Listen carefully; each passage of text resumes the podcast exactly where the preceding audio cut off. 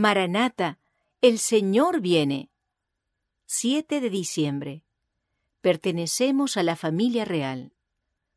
Amados, ahora somos hijos de Dios, y aún no se ha manifestado lo que hemos de ser.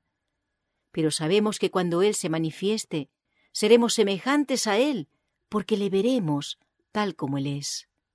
Primera de Juan capítulo 3 verso 2. ¿Puede alguna institución terrenal conferir un honor igual al de ser hijos de Dios? ¿Vástagos del Rey Celestial?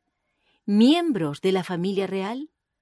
Los nobles de la tierra son solo hombres, mueren y vuelven al polvo, y no hay satisfacción perdurable en su alabanza y honor. Pero el honor que proviene de Dios es duradero. Ser herederos de Dios y coherederos con Cristo significa tener derecho a incalculables riquezas, a tesoros de tal valor que el compararlos con el oro, la plata, las gemas y las piedras preciosas de la tierra, éstas se hunden en su insignificancia. Hacer compañía con el Padre y su Hijo Jesucristo nos ennoblece y eleva y nos convierte en partícipes de gozos indecibles y gloriosos. Los alimentos, la ropa, la posición social y la riqueza pueden ser valiosos, pero estar unidos a Dios y ser partícipes de su naturaleza divina es de un valor incalculable.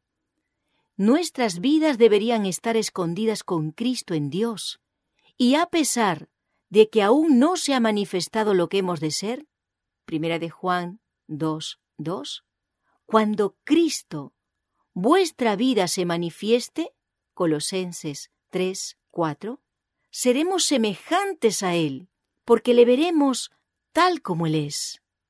Primera de Juan, capítulo 3, verso 2. La dignidad principesca del carácter cristiano brillará como el sol, y los rayos de luz que salen de la faz de Cristo se reflejarán sobre aquellos que se hayan purificado como Él es puro.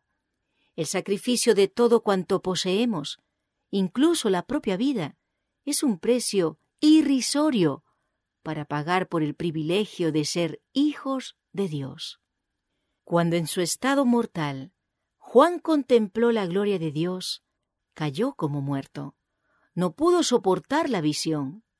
Pero cuando los hijos de Dios hayan recibido la inmortalidad, lo verán como Él es.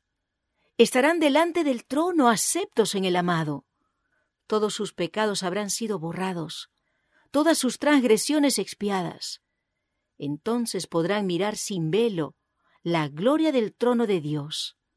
Habrán participado con Cristo en sus sufrimientos habrán trabajado con Él en el plan de la salvación y participarán con Él del gozo de ver las almas salvadas en el reino de Dios, para alabar allí a Dios durante toda la eternidad.